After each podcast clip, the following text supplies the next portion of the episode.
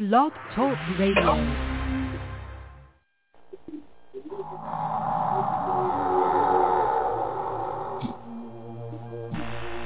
From the far reaches of the known universe, we are proud to present Brother Harold Muhammad, soldier, scientist, scholar, Blog Talk Radio's finest, not so mad science, on Black Hole Radio. Radio. Radio.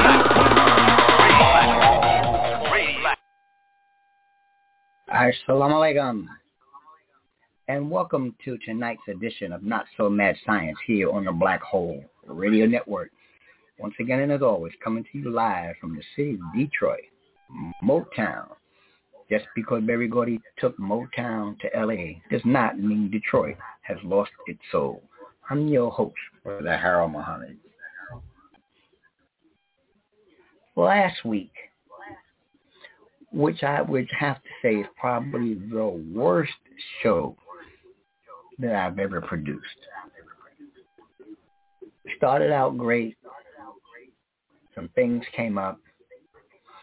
I tried to include Ariana Grande into the musical fare of the program, which to my displeasure was an egregious waste of your time, my time, in the ears of everyone that listens to Not So Mad Science. With that said, I offer my humble and sincere felt ap- apologies for that atrocious intrusion on your spirits. Now, getting back to where we were supposed to be heading last week, I want to continue with the psychology of war, who the warmonger really is, and the trauma caused by chronic exposure to trauma, trauma along with some devastating COVID updates. To that end, let's jump right into it. We identified that chronic trauma changes people. It does things to you. The trauma of being in a wartime environment, as with the conflict with Russia right now. The fear of more wasted young black American or American souls going off to a war that benefit them not. The overwhelming outreach of care being given to the people who are involved in that wartime environment. When that same level of care and concern is not offered right here at home. War and the trauma of war is not limited to those who are exposed and in the conflict, but those who suffer as a result of the conflict and its ancillary connections.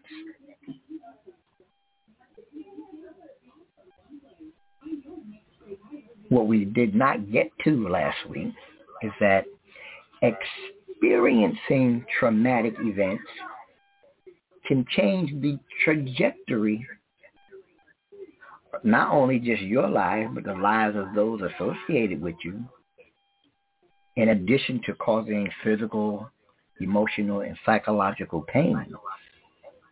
Traumatic stress affects the way that you handle your relationships, manage your day-to-day challenges, and the way you think about life.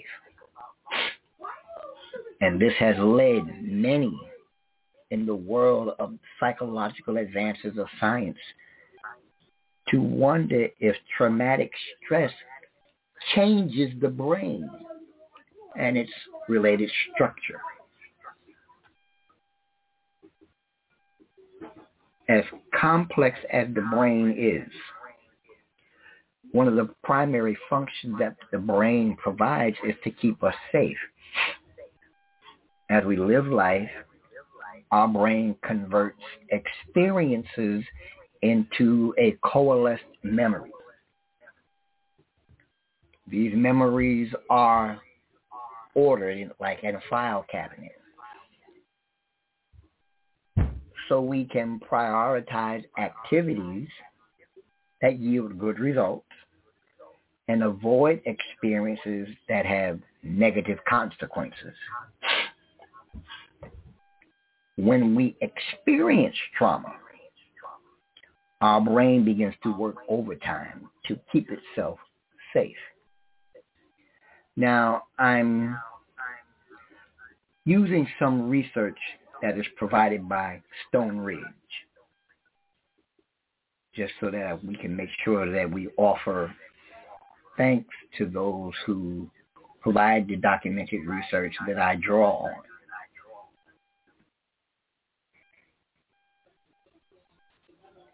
The brain, as it begins to rely on negative blueprints of the past, keeps warning us of present danger long after the traumatic event or experience ends. This reaction changes the way the brain functions, sort of like reprogramming and reformatting it. Because the brain is simply nothing but a biological computer with electrical synapses sending signals from one place to another to create or direct an effect as a result of a cause. These pathways can be altered. So according to Dr. Paul MacLean, who is a noted neuroscientist, he says the brain can be divided into the three parts, the reptilian, mammalian, and neo-mammalian brain. This triune brain model that he puts forward believes that each part of the brain has a specific function. He indicates that the reptilian brain houses our survival instincts and manages the autonomic body processes such as heart rate, breathing, hunger, and thirst. The mammalian brain helps us process emotions like joy and fear and regulates our individual attachment style is the terminology he uses. The neo-mammalian brain is responsible for the sensory processing, learning, memory, decision-making, and complex problem solving.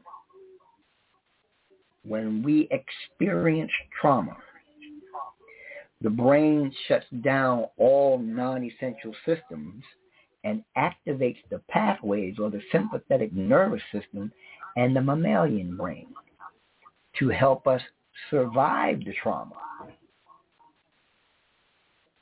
The brain releases stress hormones and activates the flight or fight response. Passes the what is referred to as the parasympathetic nervous system reactivates and all three parts of the brain start functioning again. Typically. Research has shown that the traumatic stress can interfere with this process, trapping the brain in its survival mode. Trauma Now we're looking at the long-term concept of these programs, the psychology of war, the impact of these this war, whether actual, physical, or rumored of, has an impact, resulting in trauma. Traumatic stress then changes the brain's delicate chemical balance and structure. These effects, which can impact the way we function, can be minor or severe depending upon the type of traumatic stress we're dealing with. Some people, for example, develop post-traumatic stress disorder, known as PTSD, a terminology that became prevalent amongst Vietnam veterans. While others live with a heightened sense of anxiety, act impulsively, and have difficulty managing their emotions. All of these changes are symptoms that occur because of the way traumatic stress affects the brain.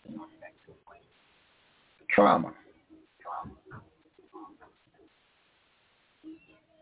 The amygdala is an almond-shaped structure that helps us process emotions. The amygdala also helps regulate how we respond to fear and create emotional memories. Traumatic stress overactivates the amygdala. When this happens, our fear response becomes more intense. This means that memories of traumatic events can become nightmares and flashbacks.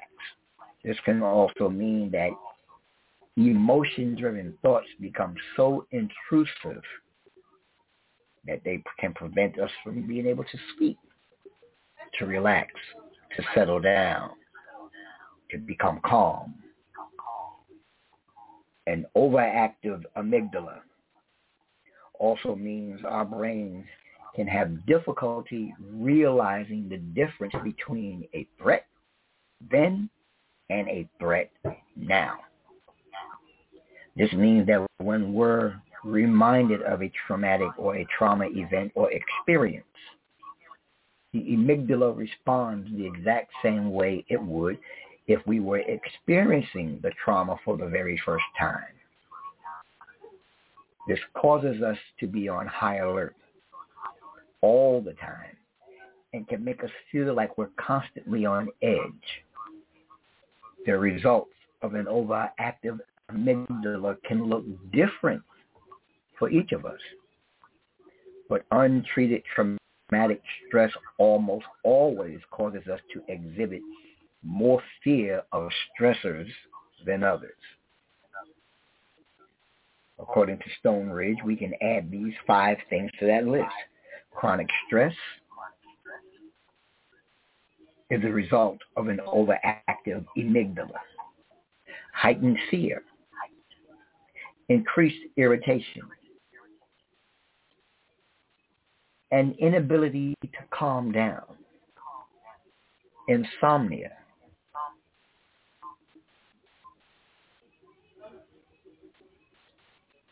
traumatic stress also affects the, the, hippocampus, the part of the brain which is responsible for storing and retrieving memories and differentiating between past and present experiences. Studies have shown that experiencing trauma and living with high levels of stress can increase, excuse me, can decrease the volume of the hippocampus. This can make it hard for us to distinguish between the past and the present. Because of this, even environments that remind us of traumatic experiences can cause fear, stress, and panic. Instead of the brain being able to easily create and store new memories, traumatic stress can keep old traumatic memories at the forefront of our brain, causing us to live in a constant state of hypervigilance and intense emotional activity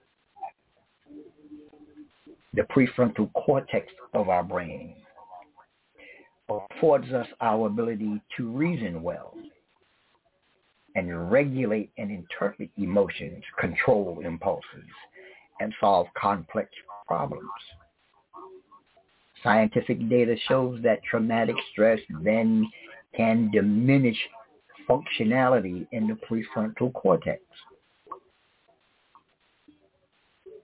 This does negatively impact our ability to learn new information, to manage our emotions well, and solve problems. So in other words, dear family, traumatic stress makes the logical thinking difficult, which in turn can make us feel incapable of controlling our fears and our own thoughts.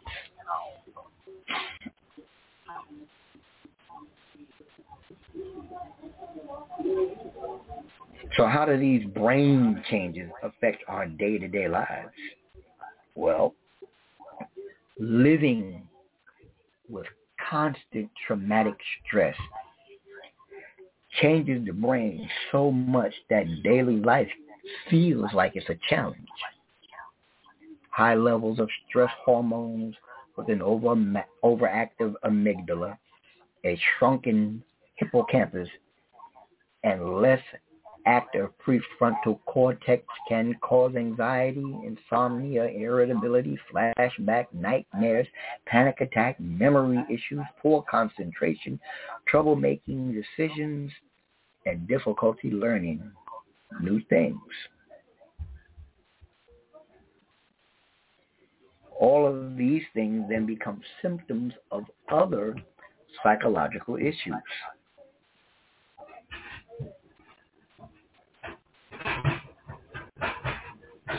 Symptoms of other psychological issues, which then affect how we see ourselves in the world. Someone's always after me. You're always on the alert. There's a name for that psychological condition. You become a danger to yourself and you become a danger to other people around you because you're overly sensitive. There's a name for that psychological condition. You become begin to suffer a condition called catatonia, and you become catatonic, where you just freeze in time.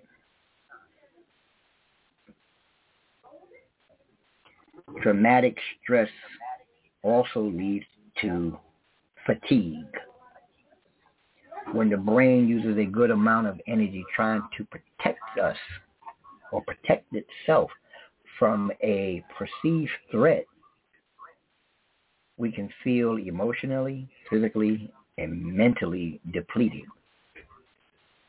Feeling this way can make daily responsibilities and self-care activities feel more like a chore than a standard operating procedure activity. Living with a brain that's always on the alert can also make relationships challenging. When we constantly feel threatened, paranoid, or afraid, we may not accurately pick up on how others feel and think. This leads to communication problems that put a strain on some of our more or most important relationships. But there's hope. There's a way out.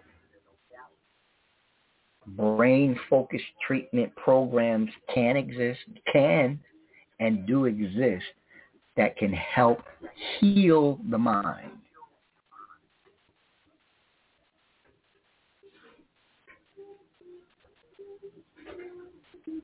But you have to be willing to present yourself to treatment. You know, I'm an ad, personal advocate of some of the processes made available through the technology called or offered by the people in the Church of Scientology called auditing that allows you to go into your own self and self-examine with not so much a guide, but a helping hand to help you walk through your own personal minefield. I am a personal advocate of. Why are you doing that here? What are you doing? Of those things that allow a person through a going into an, an institution of mental health that provides you the environment of safety and through a process of counseling, not so much medication, but counseling help you find you and deal with those things that are the source of your, your trauma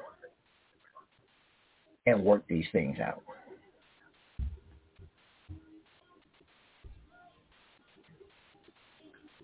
Removing a person from an environment of stress.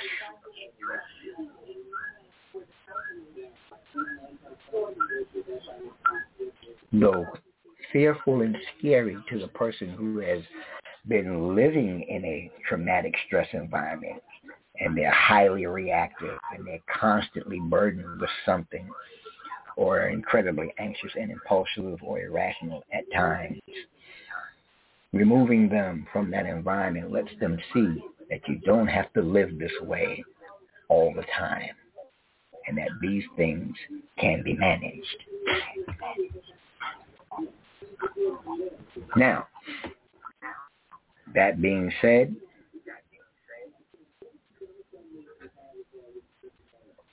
I want us to also look at the effects that COVID has placed on the brain. Because you don't generally hear about the traumatic effect of COVID on the brain.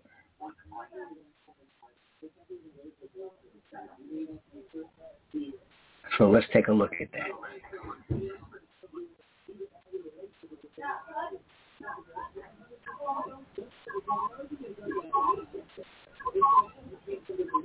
According to the New York Times, brain scans of people before and after being infected showed a loss of gray matter and tissue damage, uh, mostly in the areas related to smell in people who had COVID and those who did not. Now, you would say, how does the inability to smell cause trauma?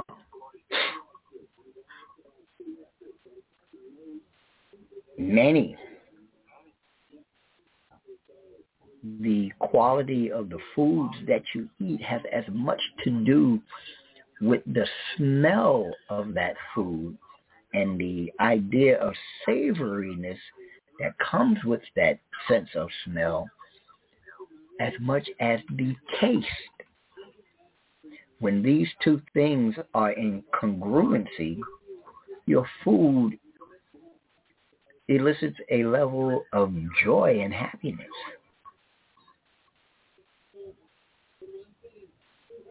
So, since it can be identified that COVID-19 according to the research documented by Belluck, COVID-19 causes greater loss of gray matter and tissue damage in the brain than naturally occur, that occurs in people who have not been affected by the virus.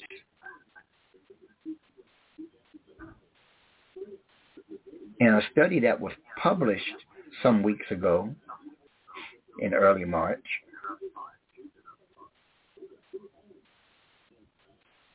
In the journal Nature,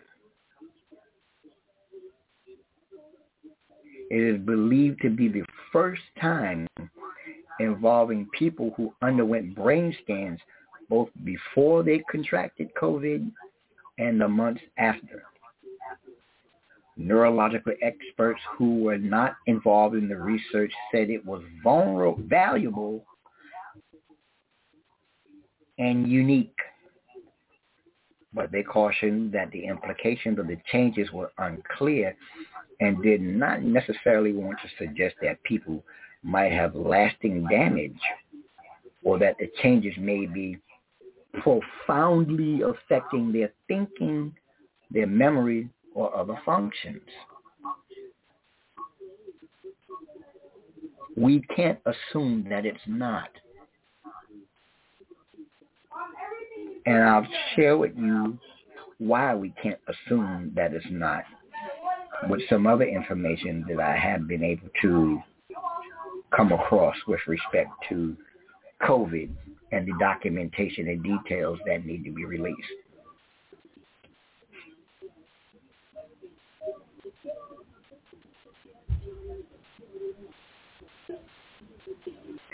The study involved people between the ages of 51 to 81. They found shrinkage and tissue damage, primarily in brain areas related to the sense of smell. Some of those areas are also involved in other brain functions. To me, that's pretty convincing evidence that something changes in the brain. If this overall group of people with COVID, according to the evidence provided by Dr. Serena Spudich, who is the Chief Neurological Infections and Global Neurology let me get her title correctly. Dr. Serena Spudich, Chief, Chief of Neurological Infections and Global Neurology at the Yale School of Medicine.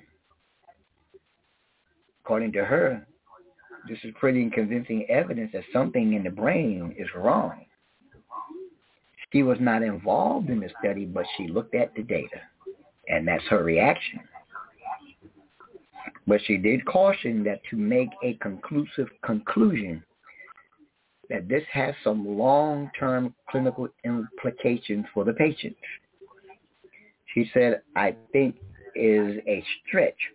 We don't want to scare the public and have them think, oh, this is proof that everyone's going to have brain damage and not be able to function. Well, there is evidence of brain damage. Let's not patty cake around it. There is brain damage as a result of COVID. And not addressing it properly, properly medically enhances the degree of brain damage, particularly when you're depending upon a vaccine that has a myriad of negative effects on the human body.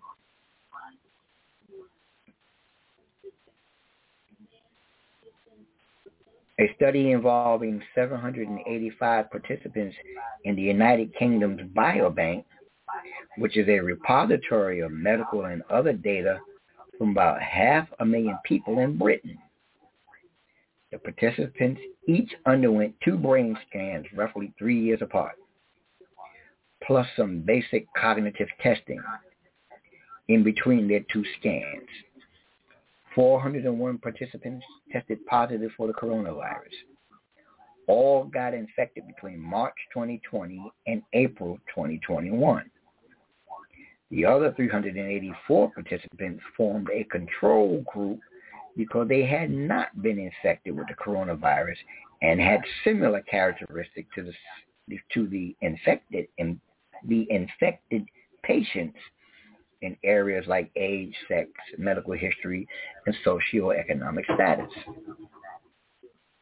With normal aging, people lose a tiny fraction of gray matter each year. That's the standard human process. For example, in regions related to memory, the typical annual loss is between 0.2% and 0.3% according to what researchers say. But COVID patients in the study who underwent their second brain scan an average of four and a half months after their infection lost more than non-infected participants, experiencing between 0.2% and 2% additional gray matter loss in different brain regions over the three years between scans. They lost also lost more overall brain volume and showed more tissue damage in certain areas. Dr. Spudich says, after reviewing the data, she said, I find it surprising in the sense of how much more was lost and how generalized it is.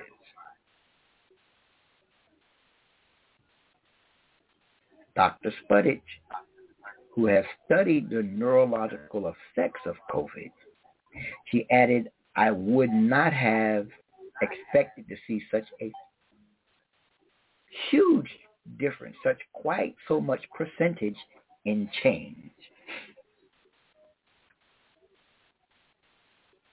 The effects may be particularly notable because the study involved mostly people who, like the majority of COVID patients in the general population, were mildly affected by their initial COVID infection, but not becoming sick enough to need hospitalization. Now, here's something, in my words, odd. If they were only mildly exposed and the loss of gray matter was up to 2% and an overall loss of vo- brain volume for the mildly sick, what is the degree of damage for those who had full-blown hospitalized symptoms of COVID. The study's lead author, Gwenaëlle Douaud, who's a professor in the, in the Department of Clinical Neurosciences at the University of Oxford, said that although the number of hospitalized patients in the study, of which there were only 15, was too small to yield conclusive data, results suggested that their brain atrophy was worse than the mildly affected patients.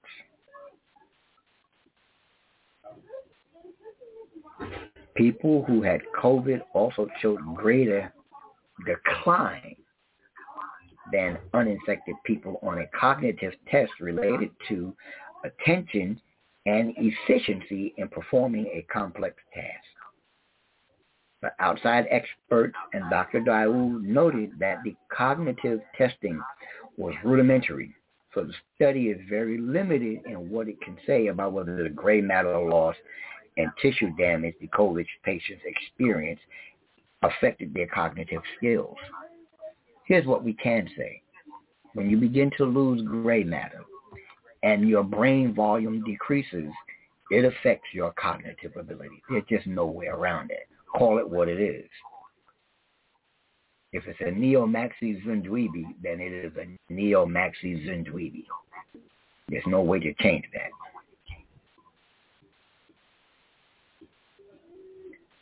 They are saying that none of them got through enough cognitive testing to know if they had significant deficits in, in, in any region of the brain where they found these changes in volume according to Dr.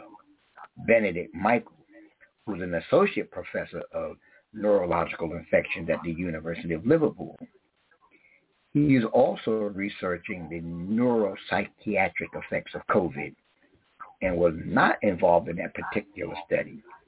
He says, we don't know what it actually means or whether it actually means anything for the patient's quality of life or function.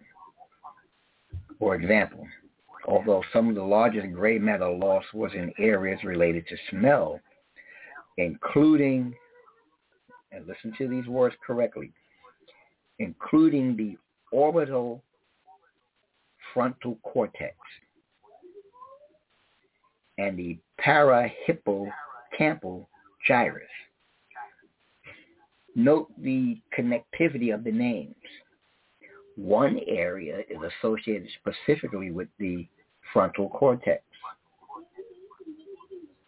The other is closely associated with the hippocampus. We already know that there is a deterioration in size of the hippocampus when you're exposed to trauma. It shrinks, particularly in areas of cognitive ability. There's a decrease.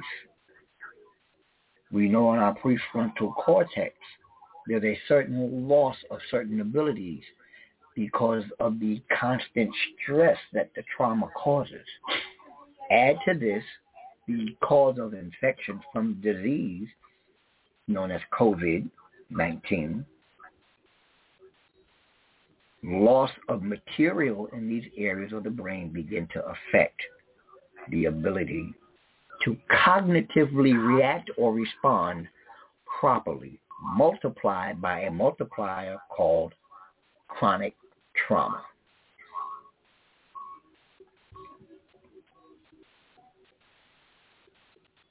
The main cognitive assessment where COVID patients showed a deficit was the trail making, what they call the trail making test.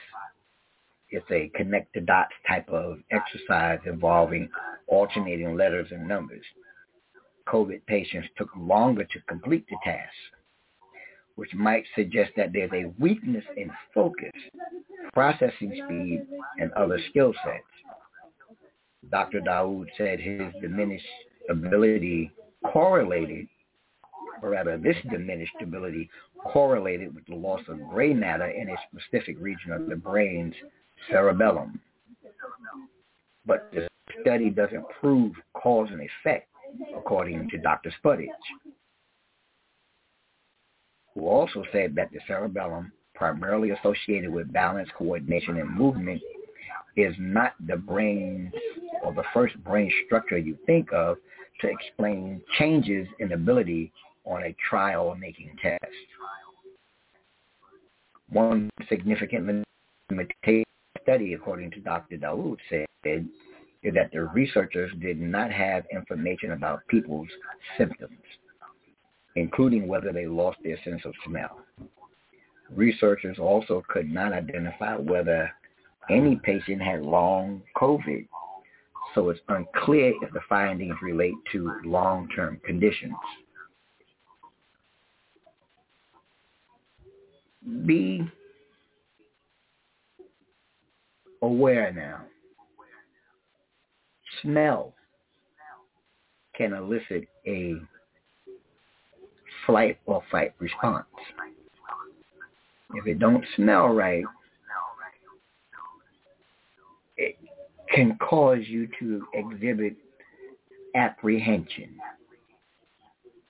It will cause you to begin to process other sensory information from what you see and what you hear because there's a certain smell in the air. We know that chronic trauma causes problems with these things loss of that sense of smell now exposes you to a sensation in your environment that you are now no longer aware of. So if you're suffering via chronic trauma, you're now exposed. You're open. These create other stressors and fears.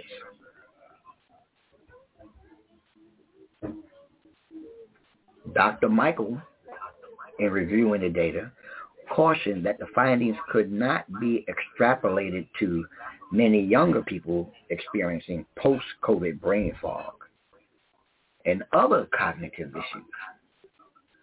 And since gray matter and tissue damage were measured at only one point during, or rather I should say after the infection, he says, and I quote, we don't know if it's just a transient change that gets better with recovery. Outside experts and the study's authors said the range of brain areas where COVID patients experience more gray matter loss raised intriguing questions after they reviewed the data. To quote Dr. Douaud again, there's no one part of the brain that does one thing. There are parts of the brain in the infected participants with additional gray matter loss that have nothing to do with smell and ones that are related to smell, which are also involved in other brain functions.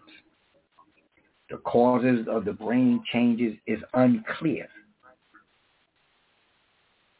The authors of the article mention theories including inflammation, evidence of which has been found in other studies, and sensory deprivation from the disrupted sense of smell.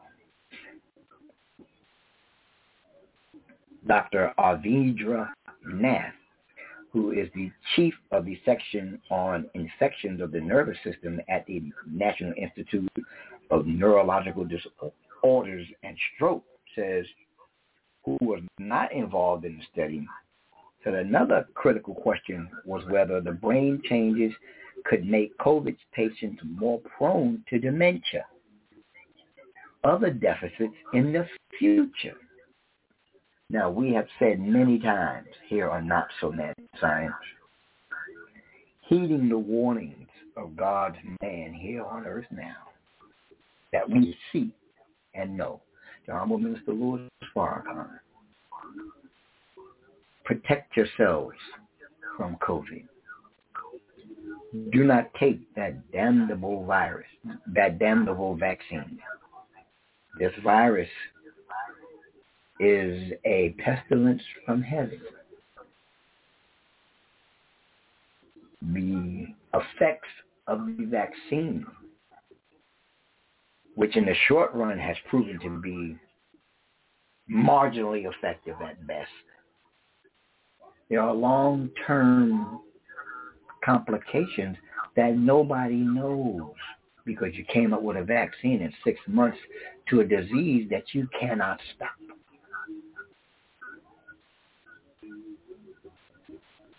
And while the researchers did not find the same brain changes in patients with non-COVID pneumonia, Dr. Nath recommended studying patients with other coronaviruses or the flu to see if these findings are distinct for COVID-19 or more generalized or generalizable. Dr. Spudich said the study's greatest value may be in its indication that there's been something that's happened in the brain in these people. Adding that, she says, I think people have felt is so vague and so hard to measure. Other scientists can now build on these findings, she said, and do more detailed research. She said, and I quote, as I close out on this particular portion, as I give evidence of some of the lies shared with regards to COVID-19 and the data. It's an important study. They've done good work, according to Dr. Michael adding, now we need to do the studies to look at the conditions and the psychiatric symptoms and the behavioral stuff and the neurological stuff and find out what does this mean for patients and the world body at large. We're talking about the psychology of war and the effects of the trauma its relationship to COVID-19. This is Not So Mad Science, and I'm your host, Brother Harold Muhammad, here on the Black Hole Radio Network. I'm going to ask that you give me, oh, let's say, oh, ho, ho. we are not going to make the uh, mistake that we made last week and throw a brick through the glass. We are going to find something in someone that is more consistent with what not so mad science represents. We're going to go with a little D train and we'll be right back. This is DJ Skate, Smash.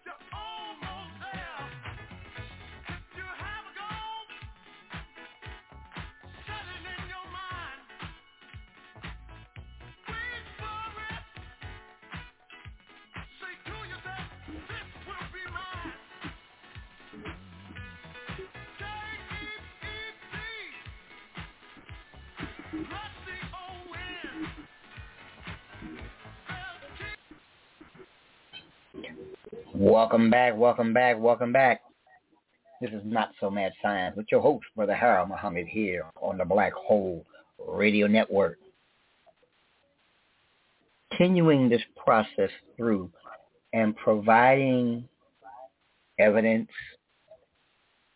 research from other persons so that it's not what Harold Muhammad says, but what Brother Harold Muhammad can provide evidence for, to, and about. To give some documented support to our assertion with regards to information about COVID-19 and its impact on the brain, the psychology of the war and this war that is being fought, the psychology of war, because we are at war. We not we do not war against individuals, but principalities and hidden hands in high places. Now, having quoted, quoted the scripture precisely, but that's the general synopsis of it. There's a war going on. There's a psychology of war. There's a traumatic effect of chronic trauma from our daily lives to what is caused by this war. There are victims who suffer as a result of this war who don't even know that they're victims of a war. So, Dr. Meryl Nass penned an article in the Children's Health Defense newsletter. And after reading it, I came to this conclusion. How do we get information about the vaccines that are being promoted that people are being told to take? You get it from doctors, you get it from friends, you get it from massive media campaigns where you hear people like Dr. Alf Anthony Fauci of the NAIA, the president's, uh, two presidents, I should say, Colt 45, Mr. Trump, and Mr. 46, who can't seem to keep the beat, uh, Joe Biden. He's there. Number one guy for COVID or Dr. Rochelle Walensky.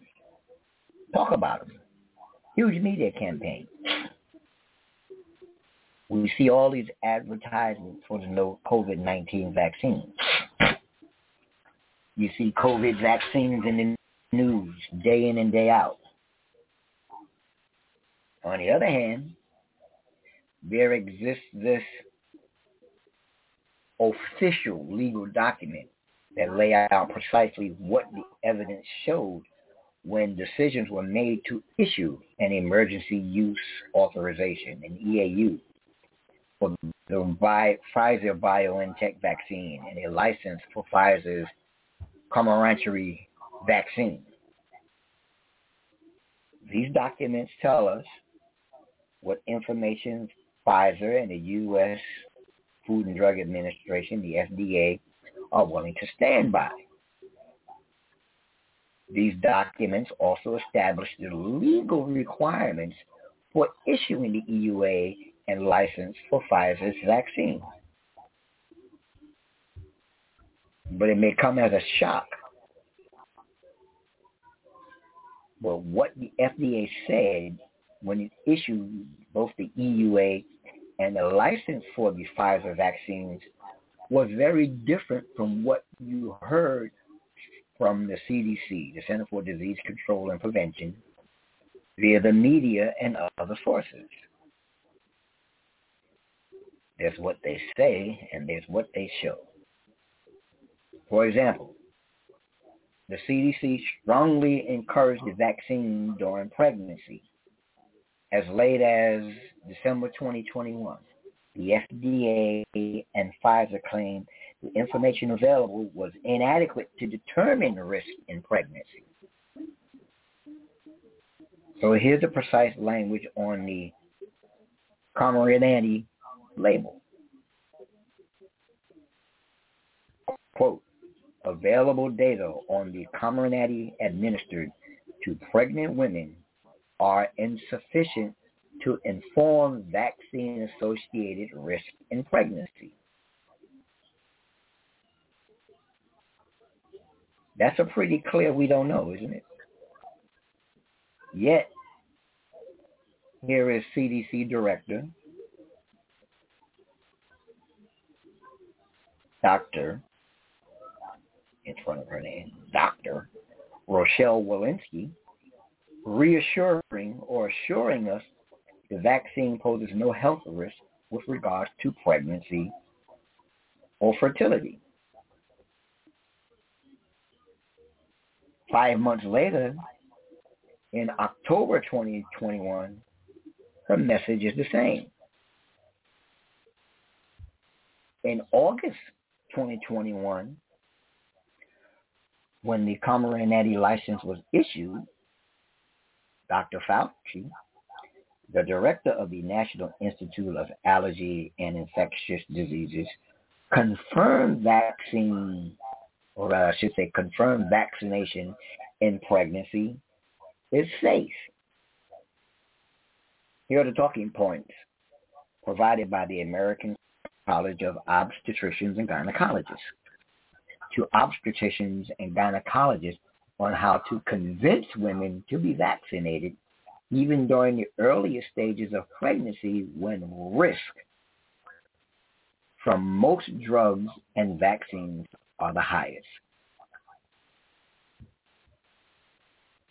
One of the ACOG's key recommendations is, quote, vaccination may occur in any trimester and emphasize, emphasis should be on vaccine receipt as soon as possible to maximize maternal and fetal health. End quote. Yet, the CDC, in its own January 7th Morbidity and Mortality Weekly Report, stated there was insufficient data to make any determination of COVID vaccine safety in the first trimester. For while, while the federal agencies had no reason to believe the vaccine was safe in pregnancy and made sure their legal documents said so, they nonetheless advertised the vaccine as safe for pregnant women. The ACOG, which is a nonprofit professional organization for obstetricians, not only provided their members with false information on vaccine safety, but furthermore instructed them on the use of propaganda to convince the expected mothers to take the shot. The CDC guidance contradicts the Comirnaty label. The CDC guidance in some CDC guidance in some instances is inconsistent with statements on the label or package insert for the Pfizer's Comirnaty vaccine. The label, a legal document, was last updated on December 20th, 2021. Here are three examples of the inconsistency. The CDC made the false claim on its website that anaphylactic reactions occur at approximately the same rate after COVID vaccines as after other vaccines.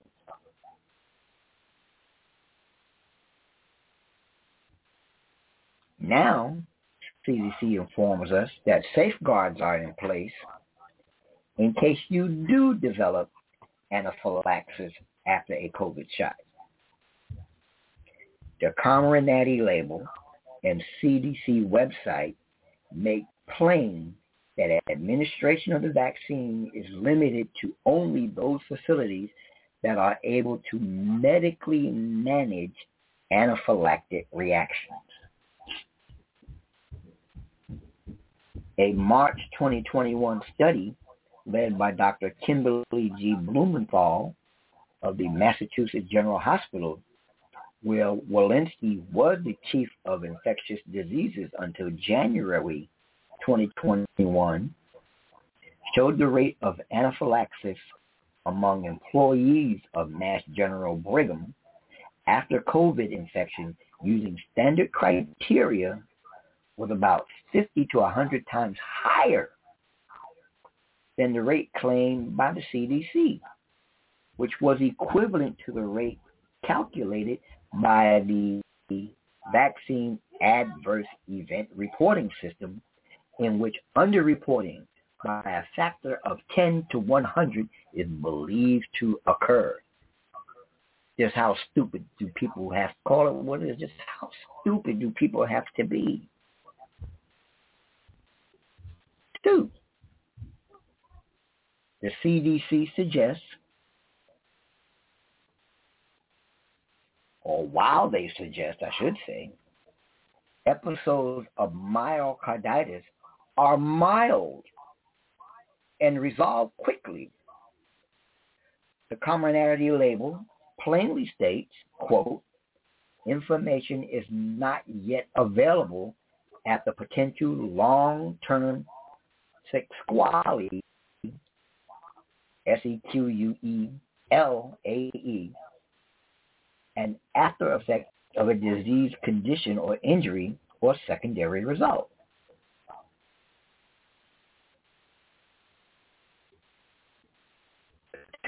Many people have died from myocarditis after taking the vaccine shot to say that it is mild and resolves quickly. Ask the parents of all the young men that have died from myocarditis. Three,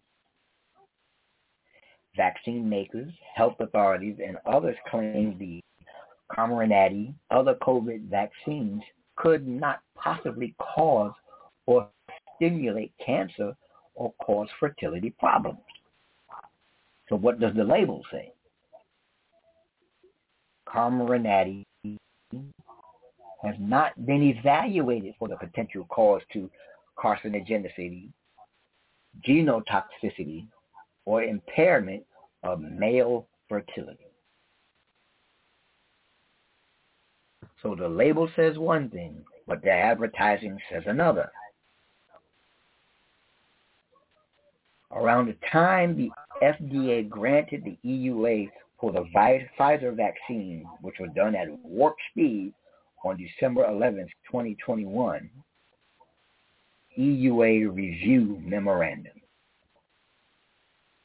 Although people who had already had COVID were encouraged and sometimes forced to be vaccinated, the memorandum states very clearly, and I quote, very few cases of confirmed COVID-19 occurred among the 3% of clinical trial participants who had evidence of prior infection.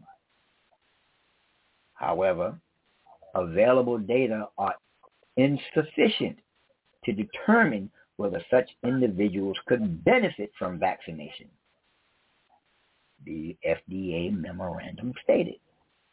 Although the FDA on December 10, 2020 gave Pfizer authorization of an EUA to vaccinate everyone age 16 and up, the FDA's document, the FDA's documents, say it again, the FDA's document, their own documents points out only one confirmed COVID-19 case was reported in the 16 to 17 year old age group. If only one case was reported, how do you base your information on only one case? In other words, there were no data to support the efficacy, since that was their word at the time, to support efficacy in this age group. No wonder four members of the FDA advisory committee voted no and one abstained from supporting the authorization. A mention that was left out to the general public that four people said no and one abstained from giving an opinion one way or the other because then they become legally liable. That's five people.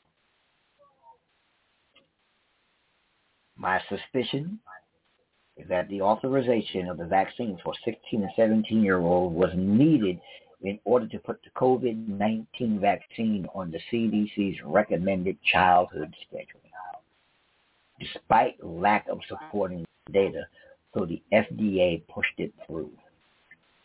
And sure enough, the CDC Advisory Committee on August 30th, 2021 provided 13, voted 13 to 1 in favor of putting the vaccine on the childhood schedule. This will provide it a different form of liability protection and open the door to mandating the vaccine for school attendance. As the Honorable Elijah Muhammad said, you cannot fathom the mind of Satan. However, I just searched and I could not find evidence that the vaccine was subsequently added to the childhood schedule. Isn't that very interesting? Even though the specter of asymptomatic infection drove mass social distancing and school closures, working from home and etc., the FDA did not require Pfizer to test this vaccine to see if it prevented asymptomatic conditions. The FDA memorandum states, quote, data are limited to assess the effect of the vaccine against asymptomatic infections. Yet the entire point of vaccinating to achieve herd immunity allegedly was to prevent spread from person to person. How is it possible neither the FDA nor Pfizer sought out evidence that the vaccine prevented transmission? Interesting question, don't you think? The FDA states, and I quote, data are limited to assess the effects of the vaccine against transmission of the SARS-CoV-2 from individuals who are infected despite vaccination. Risk of vaccine-enhanced diseases remains unknown. The biggest concern of scientists everywhere, including Dr. Fauci, was the potential for the vaccine to cause antibody dependent enhancement, which is now the case, such that you have to get a booster on top of a booster, on top of a booster, on top of a booster, ad infinitum. A problem that had occurred occasionally with new vaccines and had occurred with a coronavirus vaccine prototype. However, Pfizer did not test this vaccine for the risk of vaccine-enhanced disease. The FDA memorandum stated, and I quote, available data do not indicate a risk of vaccine-enhanced disease and conversely suggest effectiveness against severe disease within the available follow-up period. However, risk of vaccine-enhanced disease over time, potentially associated with the waning immunity, remains unknown and needs to be evaluated further in ongoing clinical trials and in observational studies could be conducted following authorization and or licensure. So pay close attention to the language. First, the FDA notes that the risk of vaccines causing worse disease needs to be evaluated further. Needs, N-E-E-D-S, means it is necessary. But just one line farther down, the FDA studies to do so could be conducted later, letting Pfizer and its off the hook itself off the hook for conducting any of these needed trials and studies. Remember now, the law was changed so that the government nor any of these other, the government meaning its institutions, nor any of these pharmaceutical companies, Pfizer, Johnson Johnson, Moderna, and others, could not be held legally accountable.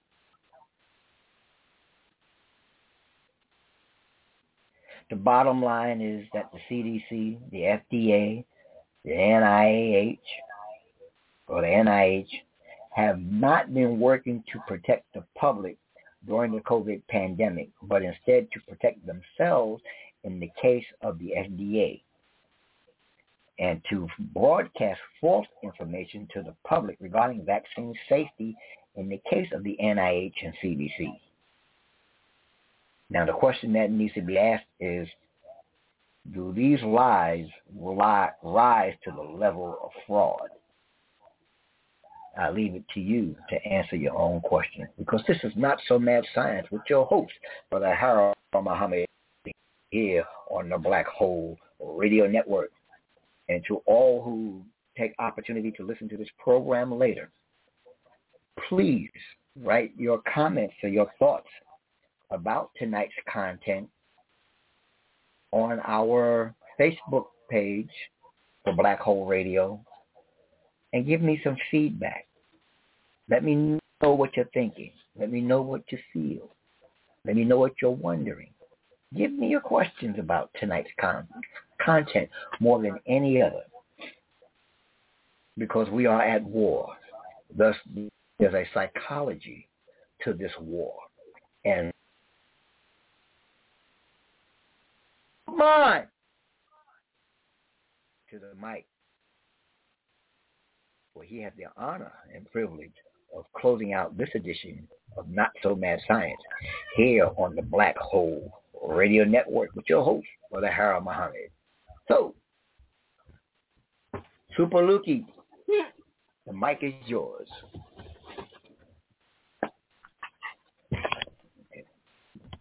Thank you for listening to Not Thank you for listening to Not So Mad Scientist. With your host. With your host. Brother Harold Muhammad. Brother Howard Muhammad. And. And. Myself. Myself.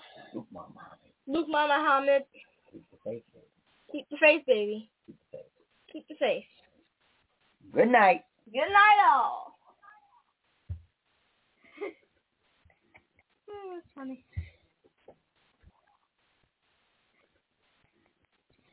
It is Ryan here, and I have a question for you. What do you do when you win? Like, are you a fist pumper, a woohooer, a hand clapper, a high fiver? I kind of like the high five, but if you want to hone in on those winning moves, check out Chumba Casino. At ChumbaCasino.com, choose from hundreds of social casino style games for your chance to redeem serious cash prizes. There are new game releases weekly, plus free daily bonuses. So don't wait. Start having the most fun ever at ChumbaCasino.com. No purchase necessary. VGW. Void were prohibited by law. See terms and conditions. 18 plus.